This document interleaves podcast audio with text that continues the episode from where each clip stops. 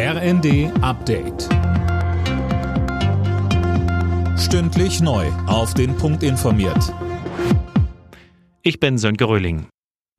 Nach Silvester ziehen die Einsatzkräfte ein gemischtes Fazit. Es war zwar ruhiger als befürchtet, trotzdem gab es wieder viele Angriffe auf Einsatzkräfte, vor allem in Berlin.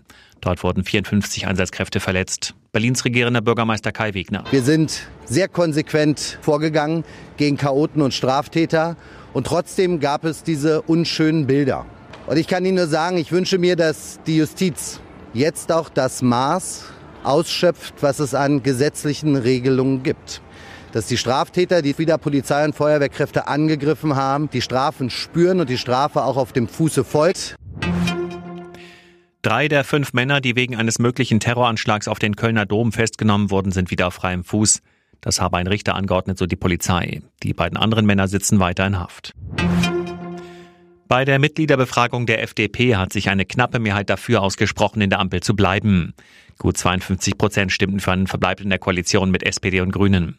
Führende Liberale deuten das Ergebnis als Bestätigung für die weitere Regierungsbeteiligung. Generalsekretär Bijan Djazarei. Sie wollen, dass die FDP im Boot der Verantwortung bleibt. Die politischen Herausforderungen sind auch in diesem Jahr enorm. Die wirtschaftspolitische Entwicklung in unserem Land, die haushaltspolitische Entwicklung, die finanzpolitischen Fragen, aber auch Fragen zum Thema Migration. Und daher wollen die Mitglieder, dass die FDP hier einen echten Beitrag leistet. Bei der Vierschanzentournee läuft es für Andreas Wellinger weiter gut. Beim Neujahrsspringen Garmisch-Partenkirchen wurde er Dritter, hinter Angelanijek aus Slowenien und dem Japaner Kobayashi. In der Gesamtwertung führt Wellinger damit zur Halbzeit. Zwei Springen in Österreich stehen noch an.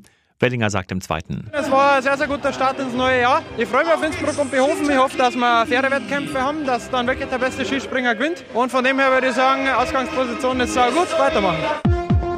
Alle Nachrichten auf rnd.de